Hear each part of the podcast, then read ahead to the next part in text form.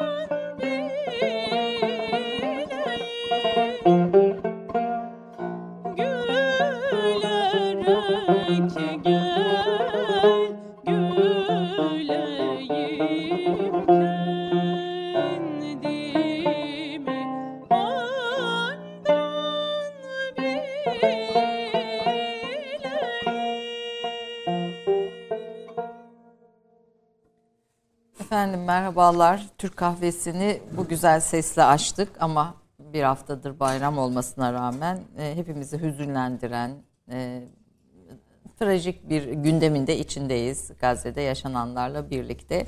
E, buradan üzüntülerini paylaştığımızı e, iletelim. Yani tüm bu yaşananlara dair duyduğumuz üzüntüyü iletelim. E, efendim bugün çok kıymetli bir akademisyen konuğum var. E, Profesör Doktor Ali Satan e, belgelerle özellikle e, Osmanlı'nın Birinci Dünya Savaşı'ndan Cumhuriyet'in kuruluşuna kadar Osmanlı'nın çözülüş ve Cumhuriyet'in kuruluş döneminin e, kıyıda kalmış, çok araştırılmamış konularına vakıf, bütün bunları belgelerle araştıran, İngiliz arşivlerine giren ve aslında bildiğimiz birçok tarihi de daha farklı bir pencereden bize gösteren çok kıymetli bir tarihçi, bir belgesel yapımcısı. Aynı zamanda bunun altını özellikle çiziyorum. Çünkü bugün e, her şeyi artık görselleştirerek daha hızlı anlıyoruz ve kalıcılaştırıyoruz. Belgeselleriyle, 20'ye yakın kitabıyla, yaptığı çalışmalarla bize o dönemin e, anlatılmamış e, tarihini e, anlatan, ışık tutan bir kıymetli tarihçi. Hoş geldiniz efendim. Lütfettiniz. Hoş bulduk. Çok teşekkür ee, ederim. Ben böyle Kudüs e, meselesiyle birlikte Kudüs üzerine çalışan e, tarihçilere bakarken sizin çalışmalarınızın bu noktada çok kıymetli olduğunu gördüm. Fakat bununla birlikte bir o dönemin yani Kudüs'ün bizim elimizden Filistin'in gidiş döneminin e, tüm detaylarını yani o mütareke yılları ve yaşananlara ilişkin her bir kitabınız ayrı bir kıymette, ayrı bir e, değerde. Şüphesiz Türkiye'nin e, kıymetli tarihçilerinin başında geliyorsunuz efendim. Lütfettiniz, hoş geldiniz. Sizi bu sahaya, bu dönemi özellikle araştırma iten sebep neydi? E, çünkü e, biz ne kadar işte bir sürü bu konuda hamaset dolu kitap var hani yazılmış öyle böyle ama belgelerle e, durumu ortaya koyan e, çok da fazla evet. eser yok aslında. Siz bir defa oradan başlayalım. Kendi hikayenizle e, Türk tarihinin o dönemin hikayesi nasıl kesişti? Valla e, herhalde e, tarih bölümüne gitmem benim e, biraz e, şöyle benim ilkokul daki ilkokulumun ismi Cumhuriyet.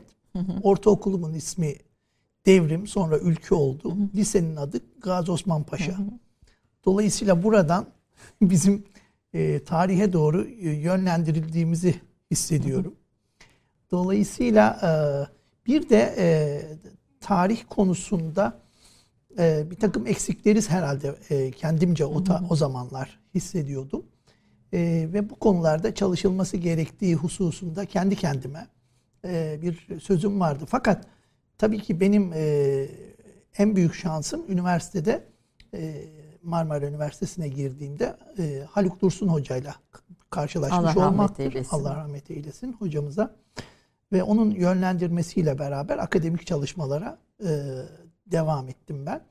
Ve e, bu anlamda da e, Cumhuriyet tarihi, inkılap tarihi e, biraz e, bizim zamanımızda da, sonraki zamanlarda da hep e, biraz sorunlu bir alan olarak görülüyordu. Ve önemli tarihçiler de buradan uzak duruyorlardı. Neden? Çünkü tarih ve bizim geldiğimiz ekol itibariyle de tarih belgeyle yapılması gereken bir çalışmaydı. Fakat Cumhuriyet tarihi ile ilgili belgeler hususunda sıkıntılarımız vardı. İşte Cumhuriyet tarihi, Cumhur Cumhuriyet arşivi vardı ama e, yeteri kadar kullanılabilir değildi. E, Osmanlı tarihi kadar e, verimli değildi. O bakımdan Osmanlı arşivi kadar. O yüzden e, tarihçiler e, ciddi tarih yapmak için Osmanlı tarihini Osmanlı arşivinde çalışabilme imkanından dolayı onu tercih ediyorlardı.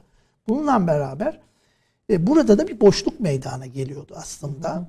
E, bunun e, mutlaka belgelerle doldurulması lazım. Bu anlamda o günden bugüne baktığımızda evet şimdi daha aktif bir Cumhuriyet arşivinden söz edebiliriz. Daha verimli kullanılma imkanı var. Araştırmacıların girip yararlanabildikleri. Cumhurbaşkanlığı arşivi mesela ben doktora tezimi yaparken kapalıydı e, sonradan açıldı tasnif vesaire bunlar uzun sürüyor biliyorsunuz. e, Cumhurbaşkanlığı arşivi açıldı. Şimdi bizim tarihçilerin çok e, merakla beklediği hala e, Dışişleri Bakanlığı arşivi çok önemli. Bütün dış politikayı e, şu ana kadar yazılmış olan her şeyi belki yeni baştan ele almamızı gerektirecek kadar önemli.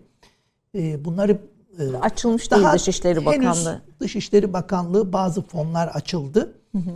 E, ama e, hepsi açılmadı. Onu bekliyoruz yani. yani siz, Bu önemli. E, Dolayısıyla yani biz bunları kullanamadık. E, kullanamıyordu o tarihçilerimiz. O yüzden de bir Cumhuriyet tarihinden kaçış vardı. Hı Yine hatta e, belki e, mübalağa gibi gelecek ama e, istihbarat arşivinin açılması da gerekir esas itibariyle.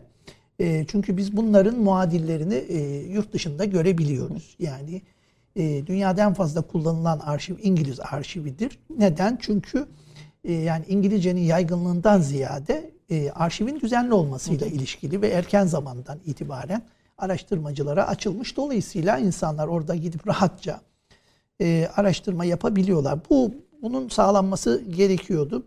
Herhalde ben de bu eksiği hissederek işte e, yüksek lisansımı yaparken e, İngiltere'ye gidip İngiliz arşivinde çalışmak e, muradındaydım. E, bunu sağladım e, ve orada işte toplayabildiğim belgeleri de e, alıp getirdim. E, onları yayınlamaya çalışıyorum. Ee, sizin teziniz e, 2001 yılında halifeliğin kaldırılışı evet. aslında evet. Abdülmecit çalışma alanlarınızdan e, birisi. Evet. E, yüksek lisans teziniz Türk İnkılabı'nın İngiltere basınına Evet. yansımaları e, üzerine iki yıl boyunca İngiltere'de kütüphane ve arşiv çalışmalarında e, bulunuyorsunuz. İngiltere'deki Türkiye raporları sizin çalıştığınız şey 1922-26 dönemi bunları da yayınladınız. Şöyle e, 20'den göstereyim. itibaren şu, şu birincisi şudur. Birincisi bu. Evet. Ee, Şimdi bu İngiliz'in yıl e, şu gösterebilirsek arkadaşlar e, şeye kameraya. E, Bu bu yıllık raporların önemi ne hocam? e, yani bu Türkiye raporları. tabii. Bunlar istihbari belgeler değil anladığım Değil. kadarıyla. Ee, tabii pek çok e, e, rapor söz konusu aslında. E, İngiliz arşivinde e, e, Türkiye'deki İngiliz misyonu, e, diplomatik ve istihbarat misyonlarının Türkiye hakkında sürekli merkeze raporları var. Bunlar haftalık raporlar şeklinde, aylık raporlar Diplomatların şeklinde. raporları mı bunlar? Diplomatların raporları bir de yani sahada çalışan e, istihbarat görevi yapan yahut gözlem görevi yapan kim subay vesairelerin de e, e, bildirilmesinde fayda gördüğü tespitlerini bildiren raporları da var. Şimdi bunlar e, yani gündelik e, olaylar olduğu için bir de merkeze bir an önce haber yetiştirme telaşı olduğu için yeteri kadar güvenli değil. Yani duyduğunu e, veyahut e, işte tam anlamadığın, anlamadığı fakat anında gördüğü bir şeyi aktarmak gibi bir takım e, zamana bağlı olarak bir takım şeyleri var. yani kaygılar zamanın var. Wikileaks belgeleri diyebilir miyiz? Yani bugün e-mail Tabii tabii yazışmaları diyebiliriz bu. yani e, diyebiliriz. E, dolayısıyla bunların dışında bir de e, her sene sonunda oturulup bu bir yılı değerlendiren, bu sene ne oldu, gelişmeler neydi diye yıllık e, değerlendirmeler var. Bu, bu, bu birkaç ay sürüyor bunları yazmaları. Dolayısıyla bu bunlar bizim o yıla dair olup biteni daha e, net ve daha güvenilir bir şekilde tespit edebileceğimiz belgeler olması sebebiyle ki bunlar e, yani 50-60 sayfa falandı 1920, 21, 22, 25'e kadar e, sayfa sayısı 50 civarında diyelim 50 civarı 50 sayfa civarındadır. E, 25 sonrası Neden? 25-26'dan itibaren e, 20 sayfaya falan düşmüş. Niye düşüyor hocam? E çünkü e, o yıllarda yani 20'li yıllarda İngiltere burada. Yani savaş durumu var. Henüz anlaşma yapılmamış vesaire. O yüzden Türkiye'deki bütün her şeyi daha fazla merak ediyorlar. E, ama Lozan sonrasında e, daha uzakta ve daha kendi halinde bir ülke.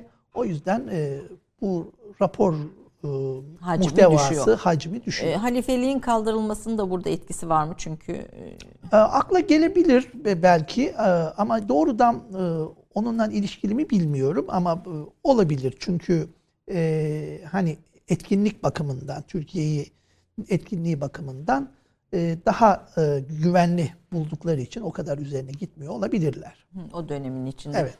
E, halifelikte çalıştığınız sahalardan birisi e, Abdülmecit özellikle. E, ama buna biraz daha sonraki dönemlerde girelim. Bu raporları incelerken şaşırdığınız ya biz bunu böyle bilmiyorduk yani filan dediğiniz şeyler hiç mı? ak- şunu- yani bu dö- kaç dört tane kitap bu konuda 21 E, altı cilt. 6 cilt, 6 tane kitap. Bunu bulabiliyoruz değil mi hocam? Tarihçi, E, tarihçi kitap tarihçi evinde kitap var, evinde. hali hazırda. E, hali hazırda ve be- bence çok da iyi, her bir e, konuda farklı araştırmacılar ilginç şeyler Mutlaka, buluyorlardır çünkü- bu belgelerde. Çünkü e, tabii e, çok haklısınız. E, yani kapsamlı olduğu için Türkiye'deki bütün e, siyasi, askeri, e, kısmen sosyal olaylara da değiniliyor. Ne oluyor, ne bitiyor diye. Beni şaşırtan şey yani e, Türkiye'deki e, gelişmeleri e, doğru okumuş olmaları. Yani bu bu hareket nereye varır?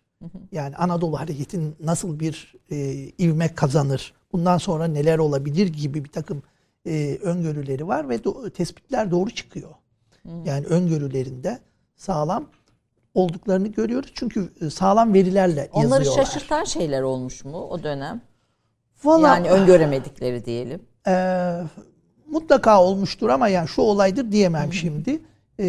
O- tabii ki e, öngörülmedik şeyler de var tarihte. Her şeyi öngörmeniz mümkün değil.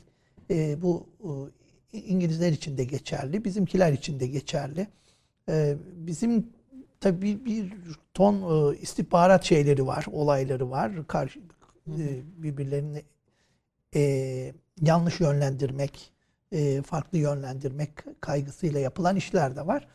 Ama yani nokta atış bir şey söyleyemem şimdi. Ve 19 Mayıs'ta bir 19 Mayıs haftasına girdik. Evet. Ve- ve Milli Kurtuluş Savaşı'nın Tabii. milli mücadelenin başlamasının e, da bir şey mihenk taşı. 19 Mayıs sizin de çalıştığınız o Tabii. mütareke Evet, yılları, o evet, çalıştığınız alanlardan birisi. Ee, ya İstiklal ya Ölüm Kongrelerle Milli Mücadele Dönemi son kitabınız. Son, evet. Arkadaşlar ne gösterebilirse bu son kitabınız.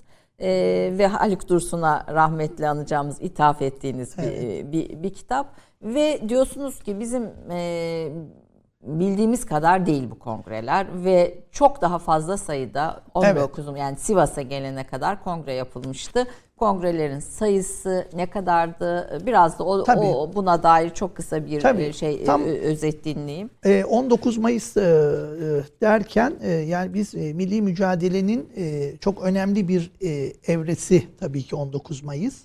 E, ama başlangıcı diyemeyiz. E, 19 Mayıs'tan çok daha önce Anadolu'da bu e, kongre hareketleri diyebileceğimiz, müdafaa hukuk hareketi diyebileceğimiz halkın bir araya gelerek bu işgallere karşı ne yapabiliriz ve gerekirse silahlı mücadele ederiz şeklinde almış oldukları kararlar ve kurmuş oldukları organizasyonlar var.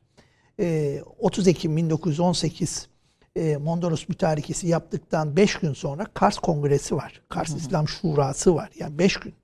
Dolayısıyla bu e, evet 4 senedir ya da işte Balkan Harbi'nden bu yana savaşan bir Türkiye var. Mütarekeyle e, rahat nefes alacağız diye beklenirken herkesin yani genel algı nedir? E, Öldük, bittik e, şeklinde bir yaklaşım var. Hayır. Beş gün sonra kongre yapıp "Na- şimdi ne yapıyoruz diyen de bir Halk var. halk var. Ve bunun arkası geliyor. Dolayısıyla e, 1930 Ekim'den e, meclisin açılışmasından sonraya kadar Türkiye genelinde 31 tane kongre var. Biz aslında en çok işte Erzurum, Sivas, Erzurum, Sivas'ı Sivas'ı biliyoruz. Ama onun dışında Amasya'yı da Ana- biliyoruz. Anadolu'da e, Trakya'dan e, Doğu Anadolu'ya kadar e, 31 tane kongre var ve bu kongreler e, maalesef bizim tarih yazıcılığımızda e, yerel kongreler olarak ikincileştiriliyor. Halbuki burada da ciddi bir irade var. Burada bir vatan mefhumu var. Ve o vatanın korunması için kararlar var. Osmanlı Devleti ile kader birliği edildiğinin altı çizilmekte. Osmanlı Devleti'nden ayrılmama hususunda hususi kararları var.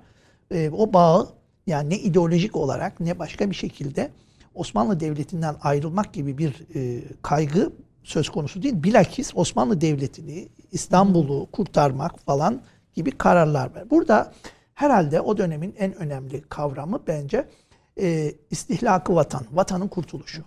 Yani parola aslında bu. Bu bütün e, ka- e, kongre kararlarında alınmış ve bu Türkiye Büyük Millet Meclisi Ankara'da açıldığında da e, milletvekili yemininde zikredilmekte. Vatanın kurtuluşu için çalışacağına dair. Dolayısıyla bu e, herkesi birleştiren kavram. Herkesin e, altına e, imza attığı bir kavram ve onun için çalışıyorlar.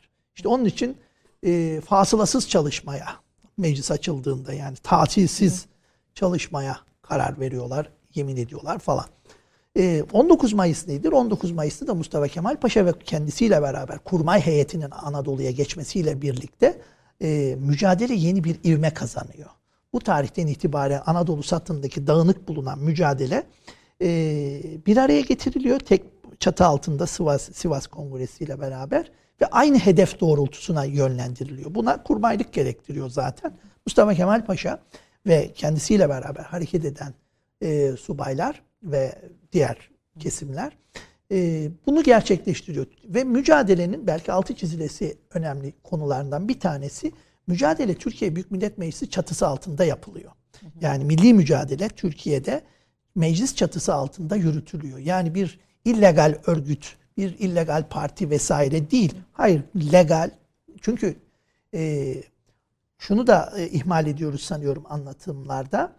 Anadolu'daki müdafaa hukuk hareketi aynı zamanda bir e, anayasal demokratik mücadeleyi de seslendiriyor. Yani irade-i milliyenin yükselişinden bahsediyoruz. Neden? Çünkü anayasaya göre e, meclisin açılması gerekiyor.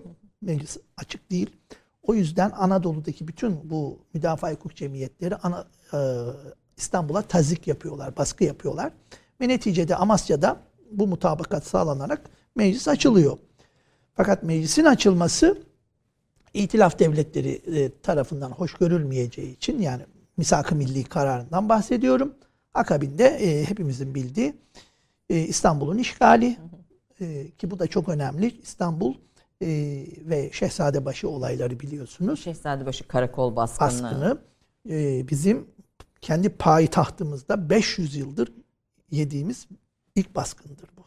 O açıdan önemlidir e, ve unutulmaması gerekir. O yüzden bu büyük bir infiale sebebiyet vermiştir ve işin e, rengi değişmiştir burada. E, isterseniz e, Ankara bunu nasıl okudu? E, onunla ilgili bir şey okuyabilirim. E, onu reklamdan sonra Tabii. yapalım. Bu arada e, sizin konuşmalarınızda ve notlarınızda dikkatimi çeken bir şey daha var. Mesela sultanın Ankara'ya geçirilmesi, e, hazinenin Ankara'ya geçirilmesi için hazırlık yapıldığını söylüyorsunuz. Yani e, e, Haydarpaşa'ya hazineli e, taşın Çanakkale e, savaşları Çanakkale sırasında. savaşları evet. sırasında bir, Evet, bir şey evet. bu bundan önceki dönemde hani aslında e, e, Anadolu e, müdafası bir strateji olarak e, Devletin gündeminde devletin var. gündeminde var Tabii onu anlaşılan. söyleyebiliriz tabii. Çünkü o şununla ilgili yani 18 Mart e, Çanakkale e, zaferimiz bizim. E, peki 18 Mart zaferi olmasa ne olacaktı? Yani maazallah Kaybetseydik geçselerdi Çanakkale'de. Çanakkale geçilse ne olacaktı? Teslim mi olacaktık? Hayır. Mücadele Anadolu'da devam edecekti. Onun planları e, yapılıyor. E, Haydarpaşa'ya Haydarpaşa'ya Haydarpaşa'ya hazine geçirilmiş. E, bekletiliyor, tren bekletiliyor. Padişah yani Çanakkale'den olumsuz bir haber gelse padişah da alınıp e, Anadolu'ya geçirilecek ve mücadele orada yürütülecek idi. Yani teslim olma söz konusu değil. değildi. Evet. Peki bir kısa bir reklam arasından sonra ben okurken çok duygulandığım, çok etkilendiğim birçok başlık var hocamın çalışmaları arasında. Buradan kaldığımız yerden devam ediyoruz efendim. 30 saniye reklam arası. Türkiye'nin tek haftalık haber dergisi Gerçek Hayat, gündemi yakından takip ettiği dosya ve röportajlarıyla her pazartesi okuyucusuyla satış bayilerinin raflarında buluşuyor. Gerçek Hayat artık sayfalardan dijitale taşıyor. Sayfalara sığmayan yazılar, röportajların perde arkası, interaktif içerikler. Gerçek Hayat artık size daha yakın. Tüm içeriklerden ilk haberdar olmak istiyorum diyenler. Gerçek Hayat, GZT'nin sosyal medya hesaplarına davet ediyor. Reklam arası sona erdi. Efendim Türk Kahvesi'nde Profesör Doktor Ali Satan konu mütareke dönemi, milli mücadele dönemi e, e, bu konusunda Türkiye'nin en e, yetkin e, çalışmalarıyla e, sadece onlarla da değil e, araştırmalarıyla, belgeselleriyle Kudüs, Kıbrıs meselesi gibi birçok konuda e, bize ciddi bilgi e, belgeler ışığında kitaplar sunan, çalışmalar yapan bir akademisyen konuğum. Şimdi tabii ben böyle bu kadar çok çalışma olunca hangisine girsem diye böyle bir şey şu anda hani bütün dosyalar açık masanın üstünde efendim. Oradan oradan bir- biraz biraz e, sizinle paylaşmaya gayret edeceğim. E, yaprak kaldığımız yerden devam edelim. Ondan sonra size de dö- döneceğim. E, 19 Mayıs'a gele- gelene kadar e, Evet. 31'e yakın kongre olduğunu söylemiştiniz. Şu kitabı e, da Evet. burada bunun üzerine çalıştığınızı ve o dönem Anadolu müdafası meselesinin e, çok dar kapsamlı olmadığını işte bu konuda da Mustafa Kemal Atatürk'ün bir şeyini bir e, konuşmasından Beyannamesi. beyannamesini okumak istediniz. Buyurun. 16 Mart 1920 tarihinde İstanbul işgal edilince İtilaf Devletleri tarafından hemen ertesi gün Mustafa Kemal Paşa'nın yayınlamış olduğu bir e, beyanname var. E, tam başlığı da beyanname zaten ve İstanbul'un işgalini nasıl yorumluyor onu görüyoruz burada. E, bazı yerlerini alacağım. Bu tecavüz saltanat-ı Osmaniye'den ziyade makamı hilafette hürriyet ve istiklalinin istinadgahı yeganesini gören bütün alemi İslam'a racidir diyor. Asya'da, Afrika'da istiklal mücadelesine devam eden ehli İslam'ın manevi kuvvetini kırmak için son tedbir olarak itilaf devletleri tarafından tevessül edilen bu hareket hilafet makamını tahtı esarete alarak 1300 seneden beri payidar olan müebbeden korunacağında şüphe bulunmayan hürriyeti İslamiye'yi hedef iddiaz etmektedir. Mısır, Suriye, Irak, Azerbaycan, Şimali Kafkasya, Türkistan, Afganistan, İran, Hind'in, Çin'in, bütün Afrika'nın diye devam ediyor. Bütün bunları gönderme yaparak Mustafa Kemal Paşa e, bu tecavüzün bütün buradaki Müslümanları ilgilendirdiğini ve bütün buradalardaki e, emperyalizme karşı olan mücadeleyi kırmak adına yapıldığını söylüyor. Yani Ankara'dan baktığında Mustafa Kemal Paşa sadece İstanbul'u hedef almıyor, görmüyor. E, gördüğü Ya bütün bir İslam Türkiye- dünyası ve bütün, bütün- evet yani oradaki mücadeleleri bir ve beraber görüyor. Bu önemli. Ee, Sanıyorum. e, Siz diyorsunuz ki TBMM'nin açılması 3. meşrutiyetin ilanı mıdır diye bir sorunuz var. 100 soruda milli mücadele Evet onu benden kitabınızda. önce tabii e, Mahmut Koloğlu e, rahmetli e, kitap kitabının adı da öyleydi. Yani e, niye 3. Cumhur e, meşrutiyet diye e, sorulduğunda e, çünkü Ankara'da meclis açıldığı zaman e, 1876 Kanunu Esasi e, Geçerliydi. geçerliliğini koruyor. E, meclis padişaha bağlılığını devam ettiriyor. Açıldıktan sonra padişaha biat e, telgrafları var. Dolayısıyla e, Ankara İstanbul'daki meclisin aşağı yukarı 80-90 kişisi Ankara'ya intikal ediyor. E, ve hiç aynen devam ediyor. Hatta bir takım yazışmalarda 3. Meşrutiyet Meclisi diye de yazılar da var. Buna da itiraz edilmiyor. Dolayısıyla en azından e, 1921 Anayasası gelene kadar, çıkana kadar bu sürecin e, 3. meşrutiyet olarak da kabul edilebileceği Mahmut Goloğlu söylüyordu. Ben de o kanaatteyim. O kanal Evet. orada İslam devletin din İslam'dır ibaresi o vakti, o vakte kadar kalıyor. Şöyle hayır e, İslam e, e, 1900 e, 1876 Kanunu Esasi'de yani ilk anayasamızda devletin dini İslam ibaresi var. E, 1921 Anayasası kısa bir anayasa olduğu için orada din ibaresi yok ama 1876 Anayasası 1924'e kadar geçerli zaten. E, o yüzden orada devam ediyor. Cumhuriyet ilan edildiğinde anayasada değişiklik yapılıyor biliyorsunuz. Anayasal e, tadiller söz konusu. O tadil içerisinde hem anayasaya cumhuriyet ibaresi giriyor hem de devletin dini İslam'dır ibaresi e, 1923'te girmiş. 21 anayasasına. 24 anayasasında gene devletin dini İslam'dır ibaresi var. Ta ki 1928'e kadar. 1928'de bu ibare çıkacaktır. 28 önemli bir dönüm noktası Cumhuriyet tarihinde. Ee, işte harf inkılabı, e, bu e, anayasadan İslam'ın çıkarılması ama anayasaya laikliğin girişi 1937 biliyorsunuz. Siz 28 İngiliz arşivine girmediniz. Yok, o yok. 26'da en son. En benim. son bel- bir, bir araştırmacı belki daha sonraki dönemlerde Şimdi de Türkiye raporlarına Tabii girer. e, yani ben bazı e, genç arkadaşlar bana ulaştılar e, işte, e, biz devam ettireceğiz e, filan diye ben de yani siz bitirdiniz mi diye evet bitirdim siz devam edin dedim. E, fakat henüz kitap olarak görmedim. E, bazı makaleler şeklinde çıkanlar var. E, yani bunun hem devamı gelmesi lazım hem de sadece İngiliz arşivi değil tabii Fransız, ki. Yani İtalyan. Fransızı var, Rusu var, İtalyanı var.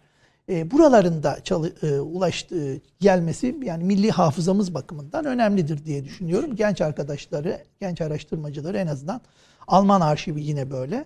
Bu raporların devamını e, yapmalarını temenni, Temenni ediyorum. ediyoruz Temenni evet, e, araştırmalarda. Siz tabii 100 soruda milli mücadelede çok önemli e, başlıklarınız var. Ben hani kitabı e, oku, okumayı öneriyorum. Burada benim dikkatimi çeken Alevilerin, Bektaşilerin ve Mevlevilerin de milli mücadeledeki rolüne bir başlık aç, açmışsınız. Evet yani çünkü bana öyle sorular geldi Ayşe Hanım. e, nasıldı, ne oldu filan diye o, o konuda da bilgileri e, toparlamaya çalıştım. Burada da herhangi bir şüphe ve tereddüde gerek yok. Burada ciddi bir destek söz konusudur. Yani hem Alevilerin hem Alevilik hem Aleviler hem. Bektaşi Ocağı desteklemiştir. Yine yani çok çarpıcı olması hasebiyle söyleyeyim.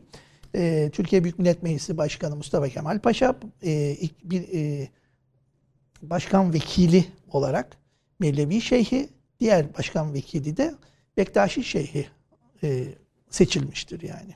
Evet, bunu bir şey 1920'de bir tarih de- notu olarak düşelim. Evet. Efendim 19 Mayıs'la ilgili söyleyeceğiniz bize hani yeni nesilleri en, en azından bir bilinç şuur olarak söyleyeceğiniz bir cümle e, var mı? Buradan bir, bir bahis var mı daha doğrusu? Buradan Yani- diğer konulara geçelim istiyorum. Sadece e, e, bu hareketin son e, derece önemli olduğunu e, söylemem lazım. Yani e, sadece 19 Mayıs'a e, bağlı olarak değil ama şimdi sadece şu e, Kudüs'te şeyde e, Filistin'de yaşananları gördükten sonra hakikaten bizim milli mücadelemizin ne kadar önemli ve değerli olduğunu bir kere daha görüyoruz.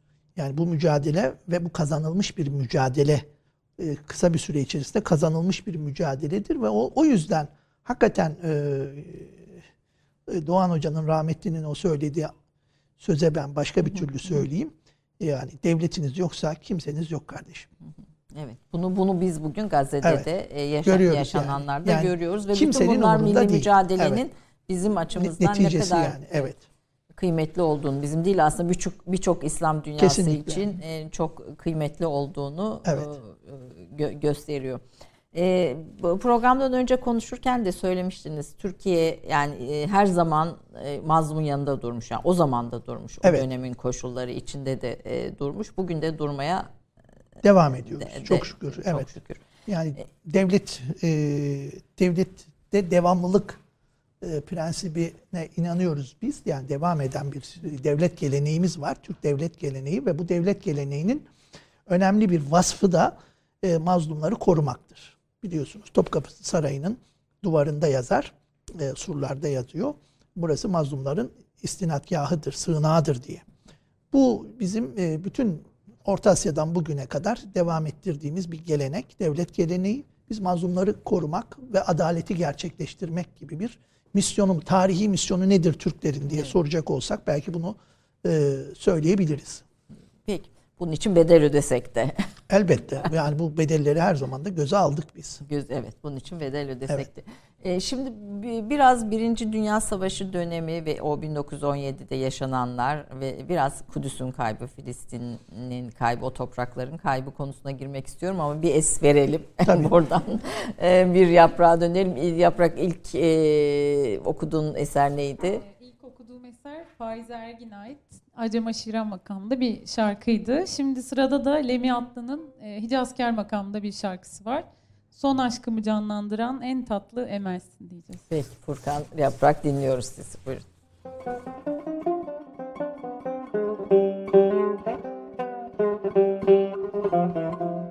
Son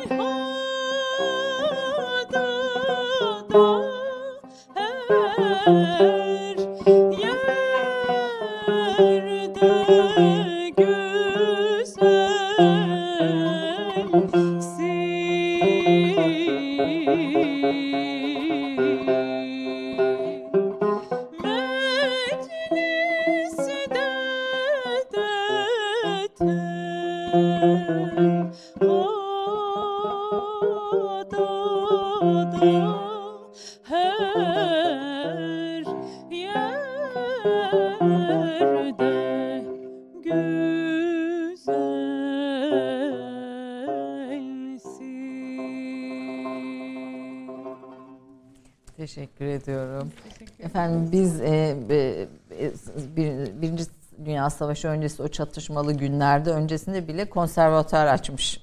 Darbelan Evet. açmış bir evet, toplumuz, ülkeyiz. Musiki, Hayat devam ediyor Hayat tabii ki, devam evet, ediyor. Musiki doğru. bizim hayatımızda ayrı bir yere sahip.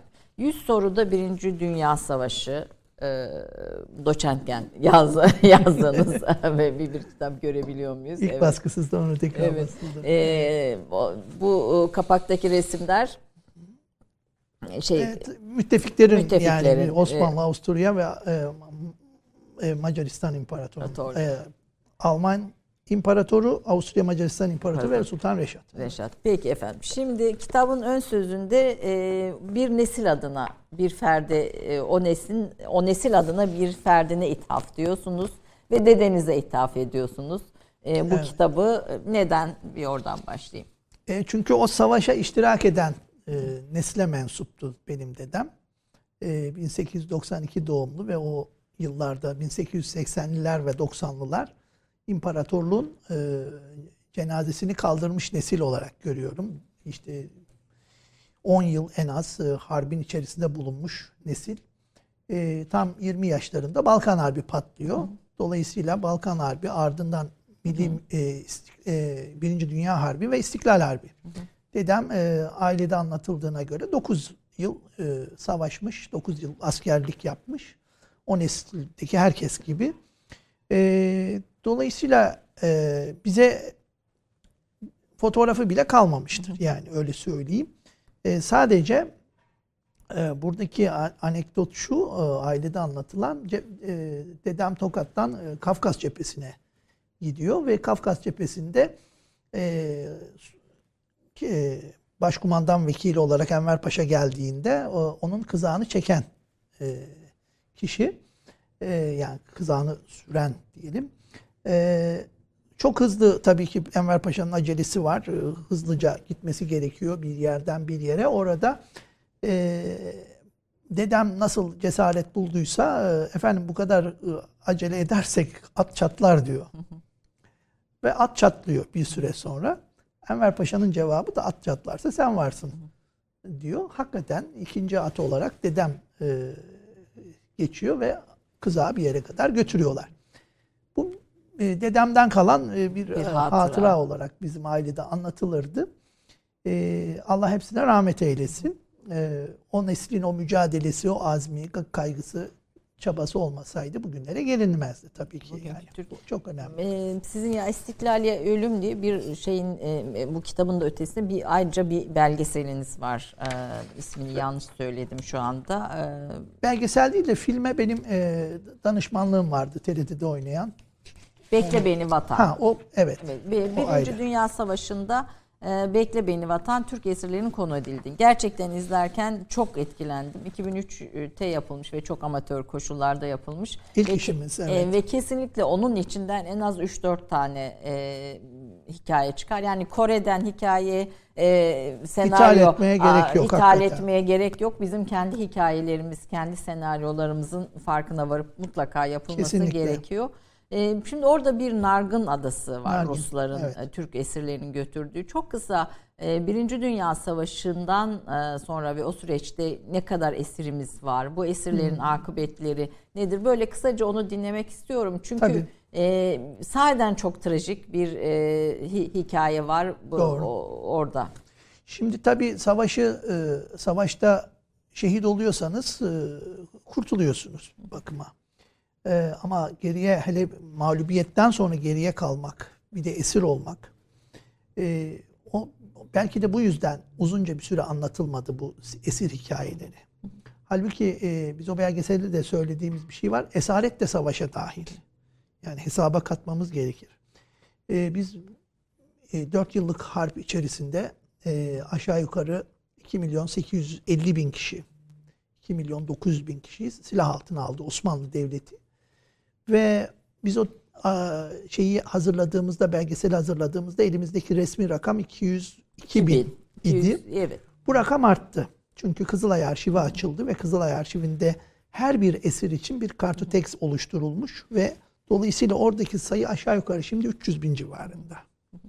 Ee, o yüzden rakamlar değişiyor. Ee, 300 bin esirimiz dünyanın dört bir tarafına dağılmış vaziyette. Yani kendi ülkelerine götürmüşler. Tabii tabii. kadarıyla. Şöyle. e, e, İngiltere'ye en fazla esirimiz İngiltere'ye verilmiş ve en fazla esirimiz de Suriye, Filistin cephesinde oluyor. E, oradan Irak üzerinden, Basra üzerinden Hindistan'a götürülenler var. Bir kısmı e, Mısır'a götürülmüş, e, götürülenler var. E, ve Fransız'da Fransa'ya e, esirlerimiz var. Onlar daha az sayıda ama 65 bin 70 bin civarında Ruslara e, hem Kafkas cephesinden hem Galicia'dan verdiğimiz esirler var. Onlardan Rusya'nın muhtelif yerlerine dağıtmışlar. En trajik olan Ruslara esir düşenler. Çünkü 1917 e, Bolşevik ihtilaliyle beraber yani bir devlet otoritesinin kalkmasıyla birlikte e, esirlerimiz de maalesef kapanın elinde kalmış vaziyette. Unutulmuş, ihmal edilmiş vesaire. Açlık, Şartlar hastalık, çok şartlar. kötüleşmiş. O yüzden çok büyük sıkıntılar. Tabii ki e, kış şartları, doğal şartlar çok olumsuz olması sebebiyle en büyük kayıp esirler bakımından e, Nargın Adası. Nargin Adası tabii e, Rusya'ya verilmiş olan. Nargin Adası Azerbaycan işte Hazar Denizi'nin hemen açıklarında bulunan bir ada. Orayı bir toplama merkezi olarak düşünmüşler. Ama işte bu düzensizlik, e, ihtilal vesaire sonrasında e, olağanüstü sayıda insan oraya götürülmüş. Dolayısıyla hiçbir imkan e, yetmemiş. Adeta ölüm adası haline gelmiş. Üstelik adanın şartları da son Müsait. derece olumsuz. E, orada işte Azerbaycanlı kardeşlerimizin e, oluşturmuş oldukları yardım kuruluşları vasıtasıyla bunlara e, bu insanlara yardım edilmeye, şartlarının düzeltilmeye çalışıldığını görüyoruz. O da erken zamanda e, yani Türk Azerbaycan Türkiye Azerbaycan yardımlaşmasının bir nişanesi olarak e, tarihte yerini aldığını düşünüyorum ben. E, belki bunu daha anlamlı e, şeylere dönüştürmemiz lazım. Anıtlara dönüştürmemiz Evet, lazım. Evet, evet. yani Bu, müthiş bir e, şey, do- Nargin Adası, evet. Nargin Adası. Bir de oradan esirlerin nakli var Sibirya'ya. Ondan da- sonra yani gerçekten çok trajik. Bu es- esirlik konusu hem Birinci Dünya Savaşı hem İkinci Dünya Savaşı'nda e, en sorunlu olan şey zaten bir yerden bir yere ulaşma. Yani kayıpların önemli bir kısmı da buralarda oluyor aslında.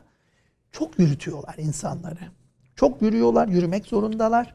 Evet tren vesaire kullanılıyor ama yani her yerde tren yok. Ee, Ve insanlar bu aşırı yorgunluktan bitap düşüyorlar. Hem İkinci Dünya Savaşı'nda da böyle. Dolayısıyla e, uzun yürüyüşler, e, hava şartları vesaire ve e, sair büyük kayıplar olmuş. Türk esirleri e, bizim haberdar olduğumuz Ural Dağları'nın batısındakilerle bir şekilde haberdar oluyoruz. Kızılay heyet gönderiyor vesaire. Burada Kızılay'ı da anmamız gerekiyor hakikaten. Türk esirleriyle e, uğraşmış, e, onlara Türkiye'den yardım gönderen, mektup gönderen vesaire bu irtibatı sağlayan tek kanalımız Kızılay. O yüzden e, Kızılay arşivi çok önemli ve e, en trajiği belki bu insanlar Kafkasya'dan alınmışlar.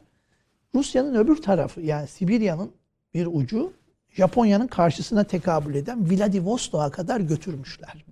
Vladivostok'ta Türk esirleri var. E, bu çok ilginç bir hikaye. Vaktimiz varsa onu Çok kısa çok kısaca söyleyeyim. Evet lütfen. Yani 1918'de e, İtilaf Devletleri Rusya'ya savaş açtılar ihtilal sonrasında.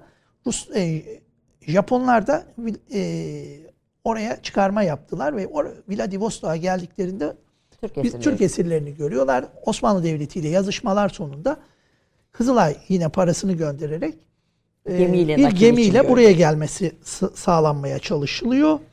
E, Ha, kişi başına gönderiyor gö- bildiğim kadarıyla. Oku sizin Şimdi onu, belgeselde al- aldığım olabilir. notlarda, E, evet. Ya neticede bir Japon gemisi, bir Japon e, kaptan var, askeri bir kaptan E, ve onların e, Türkiye'ye getirilme hikayesi. 1040 veya 1030 kişi. Kaçak yolcular da var arada. E, bunların düşünün yani Hint e, ta Japon Çin denizinden buraya kadar gelme hikayesi. Geliyorlar netice itibariyle Yunan adalarında. e, Midilli açıklarında Yunanlılar gemiyi durduruyorlar. Yıl olmuş 1921. E, esirleri bize vereceksin çünkü savaş devam ediyor Anadolu'da. Japonya Japon kaptan e, direniyor, vermiyor. Olay uluslararası hale geliyor. Gemimiz Pire limanına çekiliyor. Efendim hastalıklar vesaireler var. En nihayet yani Ve esirler gemiden inemiyor. İnemiyorlar tabii. Ee, en sonunda bir anlaşmayla hastalar indiriliyor Pire'de. Sonra üçüncü bir yol bunların e, Hi- e, İtalya'nın bir e, adasına Anzavur e, Azanavur e, ismini tam hatırlamadım şimdi. Bir adasına ki orası da karantina adasıymış. E, oraya e, bunların çıkarılmasına müsaade ediliyor. Türkiye'ye getirilmesi bir 6 ay daha sürüyor. O adada yılan sokmasından Maalesef, e, evet. ölenler, Ölenler var. var. Yılan adası aynı olarak aynı e, Evet. za- zamanda e, bi- biliniyor. Geldiklerindeki sayıyı biliyor muyuz? Yani bir, Ee, şu anda bilmiyorum ama epey bir zayiat var maalesef. Bütün o yolculuk sırasında da kayıplar var. Onların e, Hint Okyanusu'na bırakıyorlar şehitleri.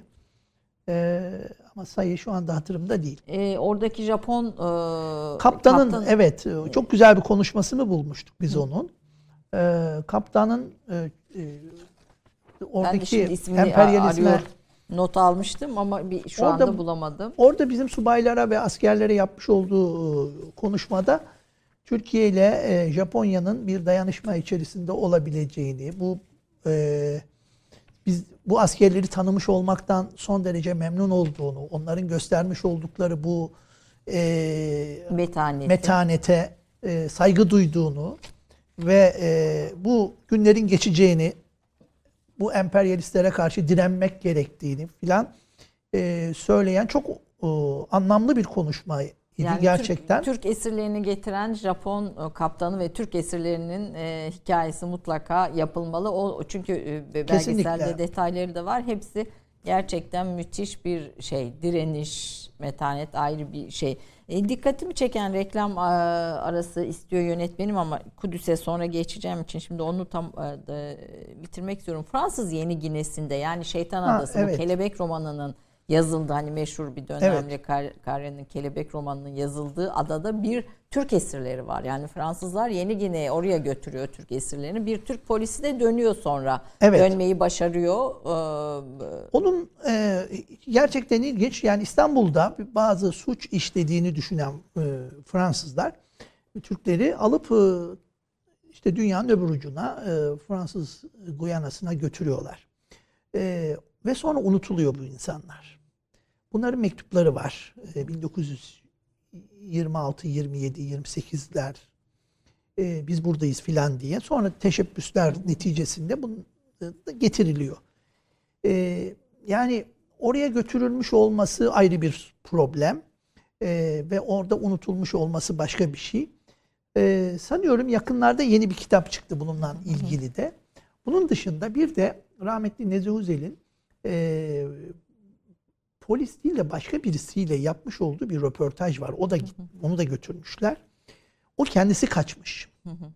E, adadan şeytan ad- adadan kaçıyor e, ve getiriyor ge- geliyor neticede. Onunla yapmış olduğu bir e, mülakat, uzun bir mülakat var. Onu kitap yapacaktı. Ömrü vefa etmedi e, hocanın. E, yani böyle isimler var ve hakikaten çok çarpıcı. Bir de Mısır'da kör olarak dönen, e, Evet, şimdi- Mısır'da e, esir olup orada kör olarak Evet. dönen ve Atatürk'ün de hani takip ettiği, tepki Tabii tabii Türkiye Büyük gösterdiği, Millet Meclisi'nde Türkiye Büyük karar Millet var. Meclisi'nde bu konuda alınmış kararlar var ve az 15 bine yakın bir esirden söz ediliyor. Yani e, şu e, rakam o tarihlerde öyle söyleniyor. E, bu konuda e, bizim esirlerimizin yani hem Çanakkale cephesinden hem e, Filistin cephesinden e, Mısır'a götürülüyor esirlerimiz. Orada Seydi Beşir kampı var. Birçok kamp var. Bir tanesi de o. Orada e, kalan e, subaylarım, a, askerlerimizden bir kısmının e, aşırı derecede e, ilaçlı suya sokularak e, kör edildiğine dair. Sağ nişan alacak. Sağ, evet. Nişan gö- alacak. Şimdi bizim gözlerini. dinlediğimiz tanık yani bu- bunlarla görüşmüş e, Bodrum'da e, tanık ol bunlarla e, kendi tanıklığını anlatmıştı. Onların ifadeleriyle hakikaten sağ gözüleri şey olduğu, e, kör edildiği şeklinde e, ki işte bu da nişan alamasın filan yeni bir savaşta e, kullanılmasın, kullanamasınlar şeklindeydi. E, yani sonra e, Cemal e, Cemalettin Hoca'nın yapmış olduğu çalışmada da o yıllarda, o tarihlerde e, o e, kampta Ermeni doktorların var olduğunu ve buna benzer bir takım olayların e, rapor edildiğine dair şeyler de yazmıştı diye hatırlıyorum daha evet, sonra. Bir belgeselde de söz ediyorsunuz. Fakat e, o dö- o dönem gazetelerde kör e, dönen esirlerimiz e, haber, haber oluyor. Evet. O sayıları az değil. Bunlardan da yaşayanlar daha sonra da onların tanıklıkları da var o hikayelerin içinde. Bir de kadın da esirler var. Mesela dönemde hacca e, hac, hacca gider gidip esir alınanlar var. Onlar da e, Ka- Kahire'de e, Kahire'de esir tutuluyor. Bir esir de. Fransa ve İngiltere'deki toplama kampları dikkatimi çekti. Yani sivil insanların, askerlerin. Ee, e, izleyicilerimiz ona da bakabilirler. Yani ilk e, sivil e, ilk sivil toplama kampı diye bir kitap da çıktı daha sonra. E, Men Adası'ndaki kampın e, adalardaki e, Müslümanları toparlayıp götürdükleri Osmanlı vatandaşlarını toplayıp Esnaf var bunun götürdükleri içinde, muhtelif öğrenci, görev- muhtelif evet. görevlerde. E, ve bu insanlar e, orada toplama toplanmış vaziyette. Paris'te de var e, toplama kampı. Birinci Dünya Savaşı'ndan bahsediyoruz. Yani bunlar e, o tarihe kadar olmamış şeyler. İlk defa e, böylesine kapsamlı bir e, takibat yürütülmüş. E, fakat hakikaten bunların e, bizim tarafımızdan daha fazla araştırılıp konulması, konulması lazım. gerekiyor. Ee, Mesela Malta sürgünlerini söylemiyorum. Bir dönemin Yani- aydınlarının, Tabii, önde tabii, gelen tabii. isimlerinin e, işgale direnecek bütün herkesin toparlanıp Malta'ya gönderilmesini Tabii, tabii. tabii, tabii, e, o da ayrı bir tartışma konusu. E, efendim kısa bir reklam arası. Ondan sonra son bölüme giriyoruz.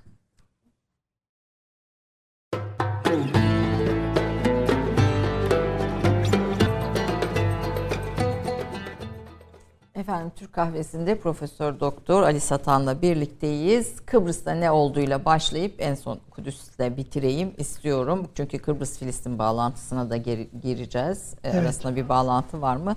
Siz Kıbrıs konusunda İngiliz belgelerini incelediniz. E, yeni İngiliz belgelerinin de ışığında Kıbrıs sizin için bir önemli başlık. Ayrıca bir belgeseliniz de var. Erdoğan Şentürk'le birlikte tanıkların diliyle Kıbrıs olayları ki bu sahada yapılmış en kapsamlı, en özgün e, işlerden de birisi.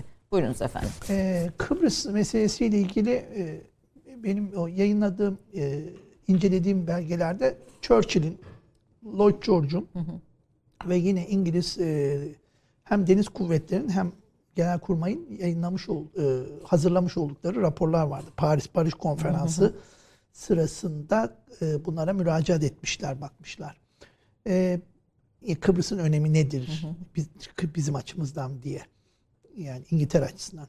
Ee, burada e, Kıbrıs tabii ki e, çok e, bizim için önemli bir e, konu yani bin- 1571'den itibaren malumunuz 1878 yılı itibariyle bizim bir e, geçici olarak onu vurgulamak lazım. Geçici olarak İngiltere'ye kiraya verdiğimiz bir durum söz konusudur. Fakat bu Osmanlı Devleti'nin bir mecburiyet karşısında kalması sebebiyledir. O günkü e, raporlara da ben baktım. Diyorlar ki zaten Rusya ile harp içerisindeyiz. İngiltere ile de harp edemeyiz. Bu bir e, mecburi bir durumdur. Şimdilik böyle e, yapmak durumundayız şeklinde bir yaklaşım söz konusudur.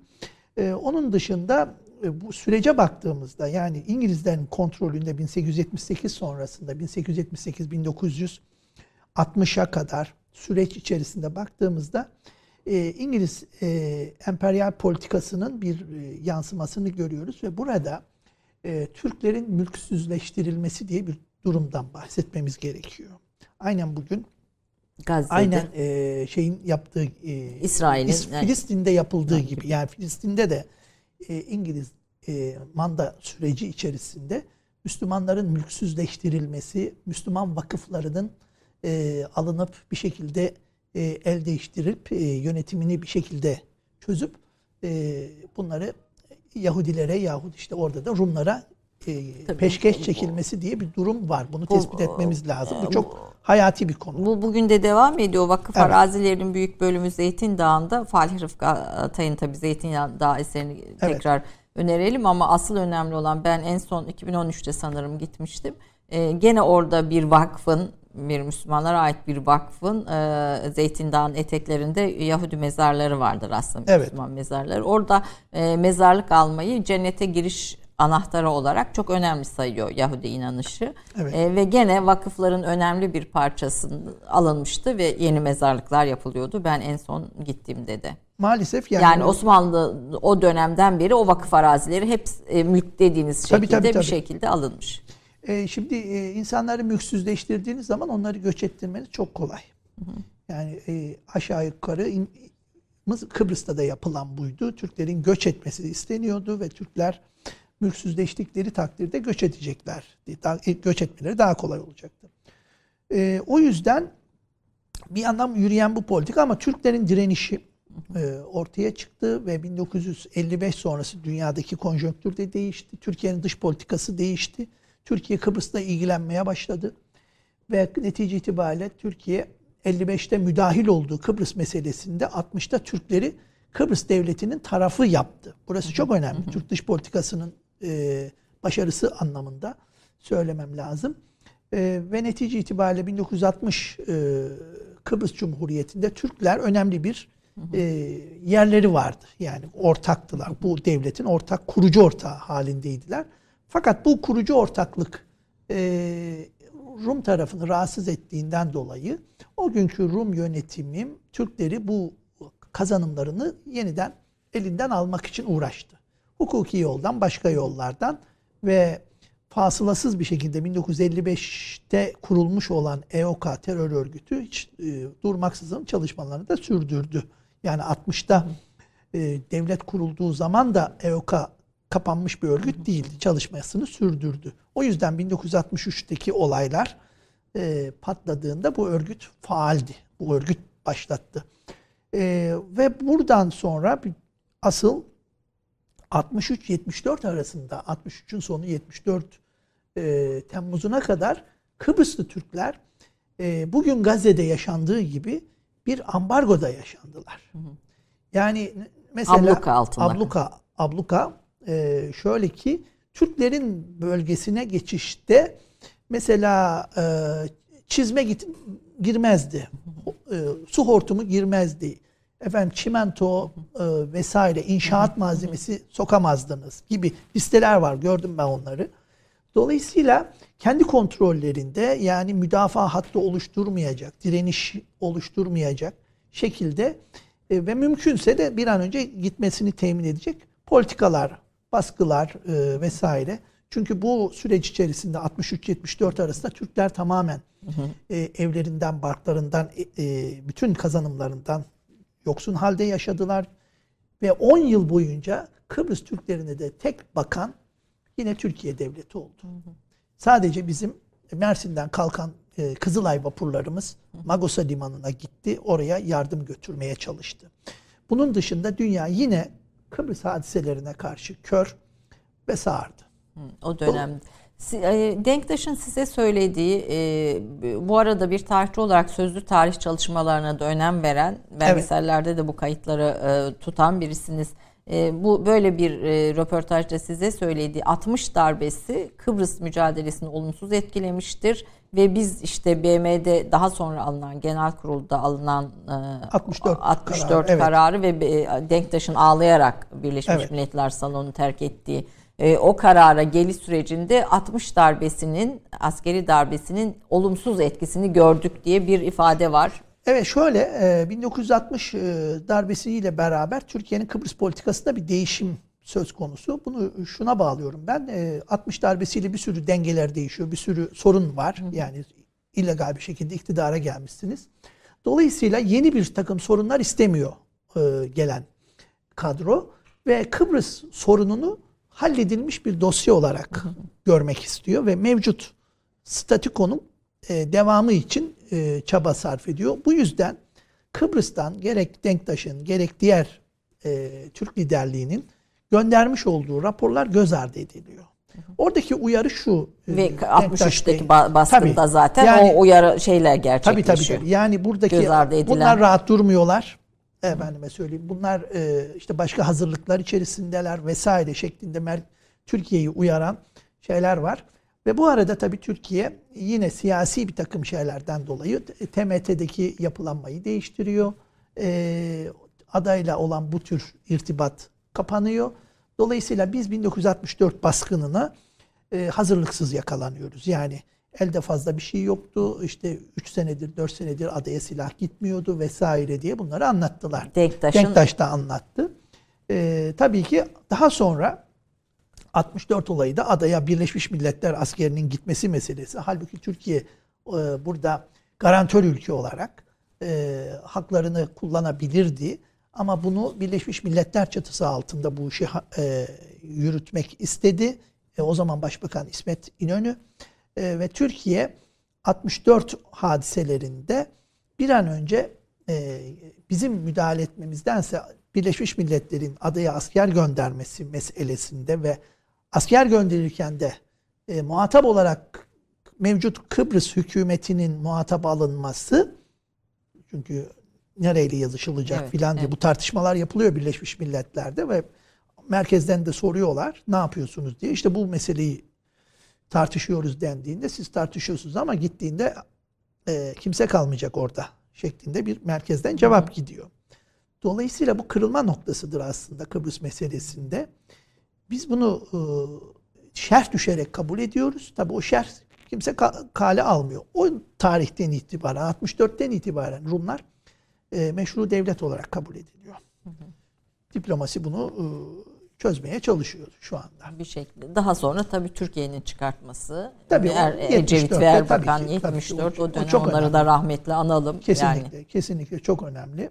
Ee, yani inisiyatif alınmış olması ve orada 1878'den sonra yani Türkler açısından baktığımızda ve Türkiye açısından baktığımızda en olumlu e, gelişme olduğunu söyleyebilirim ben. E, Bugün adada çözülemeyen sorunların e, temelleri herhalde Birinci Dünya Savaşı'nda e, atılıyor. Çünkü siz Ch- Churchill 1957 yılında Sömürgeler Bakanlığı Müsteşarı iken Kıbrıs'ı ziyaret et- ediyor Evet, diyorsunuz. Ve aslında bir tür hani e, bu bugüne kadar gelen birçok sorun tabii öncesinden de elbette başlıyor ama bir yüzyıl öncesinden başlıyor anladığım kadarıyla. Evet, orada eh, Churchill'in kendi eh, şeylerine bir eleştirisi var. Türkler bizden daha iyi yönetmiş gibi bir cümlesi var Tamam. o, o raporda. Ee, yani eh, zaman zaman bazı diğer raporlarda da var. Mesela şu Irak raporunda da işte Türkler şöyle yapmış böyle yapmış filan diye eh, sayıyor. Ondan sonra diyor ki bu, bu sorunu Türkler gibi biz de halledeceğiz. Yani başka türlü çözümü yok. Hakkını gibi da vermiş. hakkını da veriyor vermiş. Sözlü tarih çalışmaları önemli Bu bir önemli tarihçi. tabii ki. Yani e, özellikle şimdi mesela bizim o e, Kıbrıs olaylarında tanıkları 70 kadar tanık dinlemiştik ve biz e, pek çok insan bugün hayatta değiller. Allah'tan bir kayıtları elimizde. Bunun yaygınlaşması lazım. Bunun e, Türkiye'de e, hem yerel tarih bakımından, şehir tarihlerimizin, ha- şehirlerimizin hafızası bakımından hem de güncel olayları e, yaşarken e, bu insanların e, kahramanları, bu olayların failleriyle e, görüşmeler yapıp bunları e, arşiv olarak saklamamız lazım. Bir diğer konu Ermeni meselesi. İşte 15 Mayıs aynı zamanda Yunanlıların Pontus meselesini gündeme taşıdıkları bir hadise.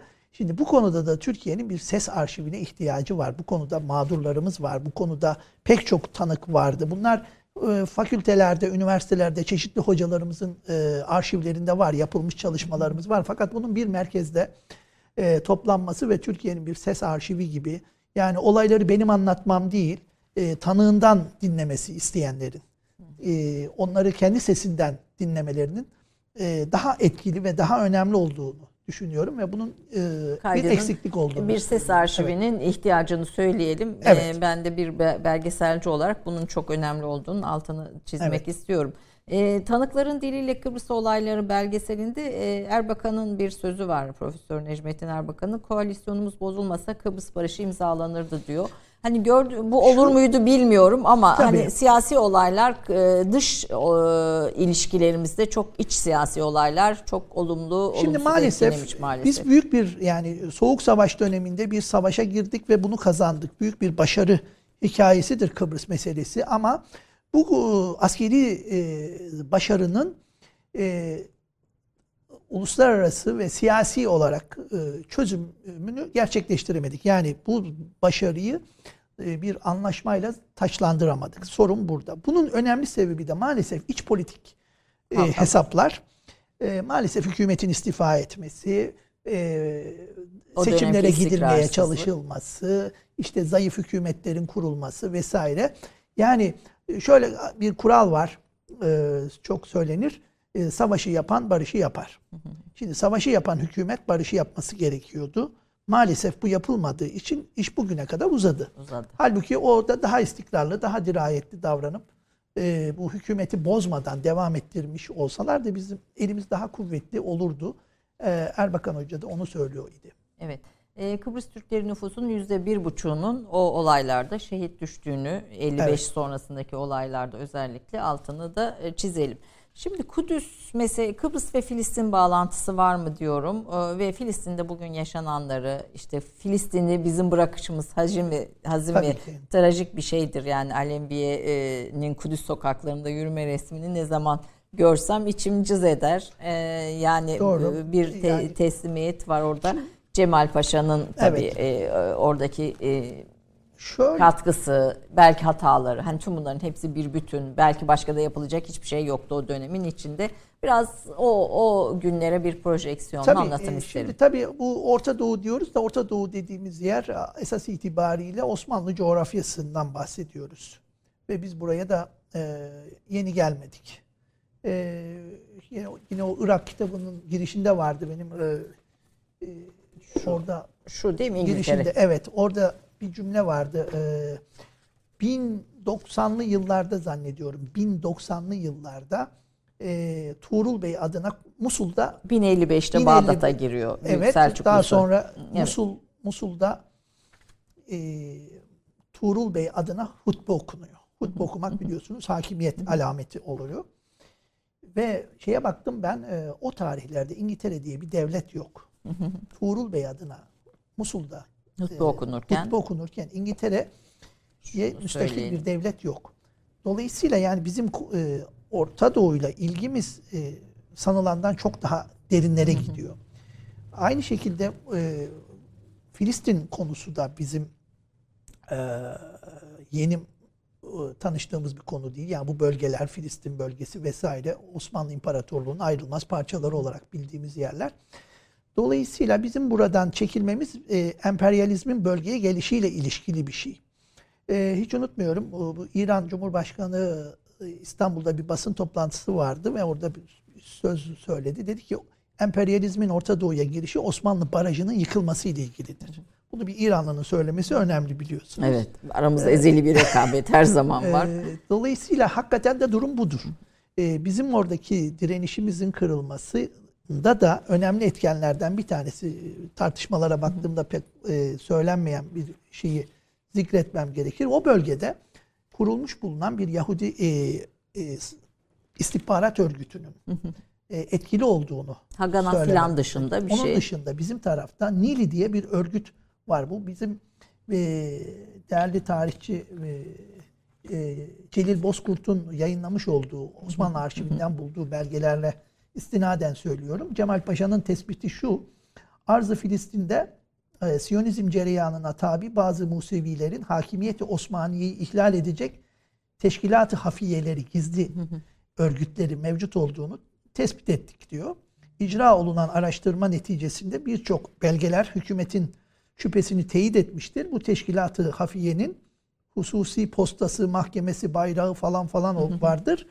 Ve bunun hakikaten e, bizim Filistin cephemizin çözülmesinde önemli bir etken olduğunu çünkü bizim be- e, tarafa ait askeri bilgilerin bir şekilde İngilizlere e, Bu örgüt, ulaştırıldığını, bu örgüt, Nili- Nili. örgütü. E, bu efsane gibi e, anlatılıyordu şimdiye kadar ama Osmanlı ta- e, arşivinde yapılmış araştırmaları e, Celil ortaya Osmanlı arşivindeki belgeleri ortaya çıkararak e, bunu e, ispat etmiş oldu. Onu söylemiş olayım. E, dolayısıyla bu tür araştırmalarda kullanılması gerekiyor. Buna da bakılması lazım. E, bu tabii ki bizim Filistin cephemizin e, çökmesi demek yani bizim teslime giden Osmanlı İmparatorluğu'nun Mondros mütarekesine giden sürecini de başlatıyor. Ve en büyük hakikaten oradaki en büyük e, şeyimiz e, ve esir verdiğimiz cephede Filistin Suriye cephesi. Maalesef e, düz bir hat olması dolayısıyla yani coğrafyanın da etkisiyle orada e, birçok defa durdurmuş olmamıza rağmen Gazze'de kazandığımız zaferler var bizim Gazze cephesinde. Ama daha sonra General Allenby'nin gelmesiyle birlikte e, maalesef e, Osmanlı Devleti bu cepheyi hattı tutamadı. E, ve bu hattı tutamayışımız bölgenin kaderini de değiştirdi. Ha burada tabii ki bu, bu- buna etki eden faktörler var. E, işte Şerif Hüseyin meselesi var. İç, Başka iç etkenler isyanlar var. Mısır Evet. bize karşı savaşıyor. Yani herkes E, Mısır zaten İngilizlerin kontrolündeydi malumunuz. E, Oradan e, bir e, destek alamadık. Beklediğimiz destekler oradan gelmedi ama e, sonuç itibariyle biz Fi- Filistin'i Filistin bölgesini de e, Suriye'den de çekilmek durumunda kaldık. Savaş sonu itibariyle. yani Ku- Kudüs'ü Kudüs'ü e, te- terk etmek zorunda kaldık, çekildik. Evet. Yani orada bir e, sokak savaşı yapılsın mı, yapılmasın mı diye bir tar- tar- tartışma var malumunuz. E, sokak çatışması yapıldığı tarih takdirde e, Kudüs'ün e, manevi e, e, yapısına zarar verileceğine dair bir endişe var. Bu hem bizim tarafta da var ama e, karşı tarafta da var. Yani karşı taraf dediğimiz bizim müttefikimiz Almanlarda da var. E, dolayısıyla e, Kudüs'te değil de Kudü- Kudüs'ün kuzeyinde bir hat kurmayı tercih ediliyor. Onun için böyle bir uygulama var. Ha askeri açıdan bu mümkün müydü değil miydi? E, sanıyorum e, askeri açıdan da pek e, olumlu karşılamıyorlar bunu tabii 47-48 İsrail Devleti kurulana kadar da maalesef. İngilizler e, yavaş Yani yavaş oraya e, Onu söyleyeyim müsaadenizle. Yani bu Birinci Dünya Savaşı sonrasında İng- e, şeylerin İngilizlerin buradaki politikaları, ya manda siyaseti maalesef son derece yanlış olmuştur.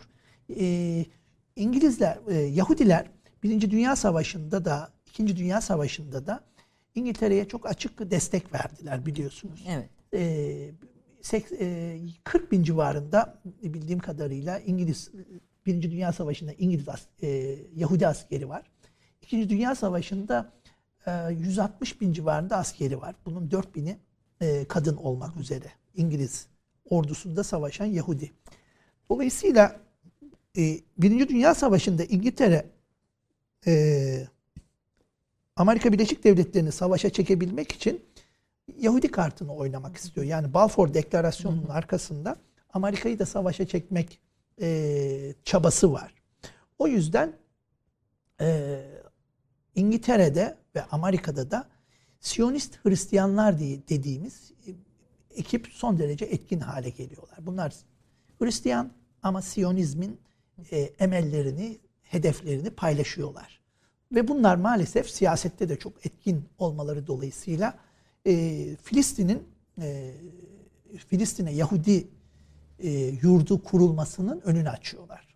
Balfour Deklarasyonu 1917 akabinde Balfour Deklarasyonu'nu İngiltere yayınlıyor ama akabinde Fransa ve hemen peşine e, Amerika Birleşik Devletleri tanıyor. Ve bu mandat döneminde de e, İngilizler herkesin bildiği şeyi söyleyeceğim. Buraya İngiliz e, Yahudi göçünü kolaylaştırıyorlar. Evet. Ve Aslında bugünkü Deakon e, Yahudi Oradan- İttifakı'nı konuşuyoruz. Yani onun kökeni bir yüzyıl önce de bu söylediğiniz Hristiyan Siyonistlerle e, o başlayan başlayan bir şey. Ve burada İngiliz e, şeyler İngilizler e, daha e, şeye gelir gelmez e, Filistin'e Kudüs'e gelir gelmez eşit statü veriyorlar. Nüfusun onda biri var yok Yahudiler ama eşit statü veriyorlar. E, ve bundan sonra devam eden süreci var. İngilizler e, sorunu iyi yönetememişlerdir. Yani burada Ya da yönetmek istemedi. yönetmek de istememişlerdir. Ee, sonunda burada bu kavganın çıkacağı çok belli bir şeydi. Ve maalesef İngiltere bu konuda dirayetli ve basiretli ve iyi niyetli olmadı. Ama o İyi bölgedeki. Arap kabilelerinde tabii bu çerçevede e, bir veballeri olduğunu söyleyelim mi? Mutlaka yani sonuç itibariyle bu bölgedeki insanların da vebali var. Ee, ama burada emperyalizmi görmezsek e, olayı biraz izah edemeyiz sanıyorum. Yani emperyalizm, Batı emperyalizmi burada buraya bir saatli bomba yerleştirmeyi istedi ve şeyi de el kendi ellerinde. Tabii şunu da altını çizelim. O yüzyılda yani 20. yüzyılın başında e, sömürge ülkelerin sahip olduğu toprak e, Müslüman e, coğrafyada %85'i sömürge toprağıydı. Bir defa bir olmayan e, Osmanlı vardı zaten. evet, evet. Yani İran ve işte Afganistan değil Evet. bildiğim kadarıyla. Geri kalan bütün İslam coğrafyasının sömürgeleştirildiğinde altını çizmiş olalım. Ama şu son bir cümle e, vaktimiz varsa söylemek Buyurun. isterim. E, yani bugün baktığımızda da durum bundan ibaret. Yani yine bu Batı emperyalizminin burada e, hegemon olduğunu görüyoruz. Ve buradaki olup bitenlere bigane kaldığına şahidiz. Dolayısıyla bugünden itibaren yeni bir dünya e, vicdan hareketine ihtiyacımız var. Yani Amerika görmüyor diye, Avrupa Birliği görmüyor diye buradaki yaşananlara e, kör kalamayız. Buradakine, Çin'dekine, değil mi? Doğu Türkistan'da yaşananlara. Yani bu İslam dünyasının Müslümanlara yönelik, e, dünyanın mazlumlarına yönelik e, olup bitenlere karşı yeni bir e, insanlık vicdan hareketine ihtiyacımız olduğunu ve bunun da uluslararası siyasette yeni bir enstrümana dönüşmesini umut ediyorum. E, bunun en azından bizim Z kuşağının yapmasını beklediğimi ifade etmek Z istiyorum. kuşağında ben bu potansiyelin olduğunu da düşünüyorum e, bu noktada. E, sizin bir de yaprağı hemen geçiyorum yönetmenim e, işaret ediyor. E, TBMM'nin dünya Müslüman nüfusunu merak edip onun üzerine yaptığı bir araştırma var. Böyle bir cümleyle bir şey söyler misiniz? Evet e, bir böyle bir şey var bir cümleyle Bir, söyleyeyim. böyle bir şey var dedi hocam. bir nüfus çıkmış mı ortaya o, o Evet zaman? 340 milyon civarında e, Yıl? bir e, 1923 23. 340 milyon Müslüman nüfusu var ve evet bunun kahir ekseriyeti sömürge altında. Ha, 300 Dolayısıyla ben buradan şeyi e, çıkartıyorum. Yani Türkiye Büyük Millet Meclisi'nin hilafet politikası buradan çıkabiliyor. Yani hilafet üzerinden bir şey yapılabilir mi manzara bu haldeyken gibi bir düşünme egzersizi olduğunu zannediyorum. zannediyorsunuz. Bu da enteresan bir konu acaba e, gerçekten 1923'te dünya Müslüman nüfusunu merak edip meclisin araştırtması Evet. ve bir veriye ulaşması da ilginç bir konu. Belki daha sonra bir program yapalım hocam. Çok İnşallah. benim önümde notların yarısı duruyor. Ee, Devam. Bugünü böyle bir giriş olarak kabul edin efendim. Yaprak finali sizle yapalım. Evet, ben de hemen bir cümleyle Cevdet Çağla'nın e, Nihavent şarkısı Baharda bu yıl bir melal var. diyoruz. Evet gerçekten bir melal var. Efendim çok çok teşekkür ediyoruz hocama. Teşekkür Sizi ediyorum. Yaprak ve Furkan'la baş başa bırakıyoruz. Baharda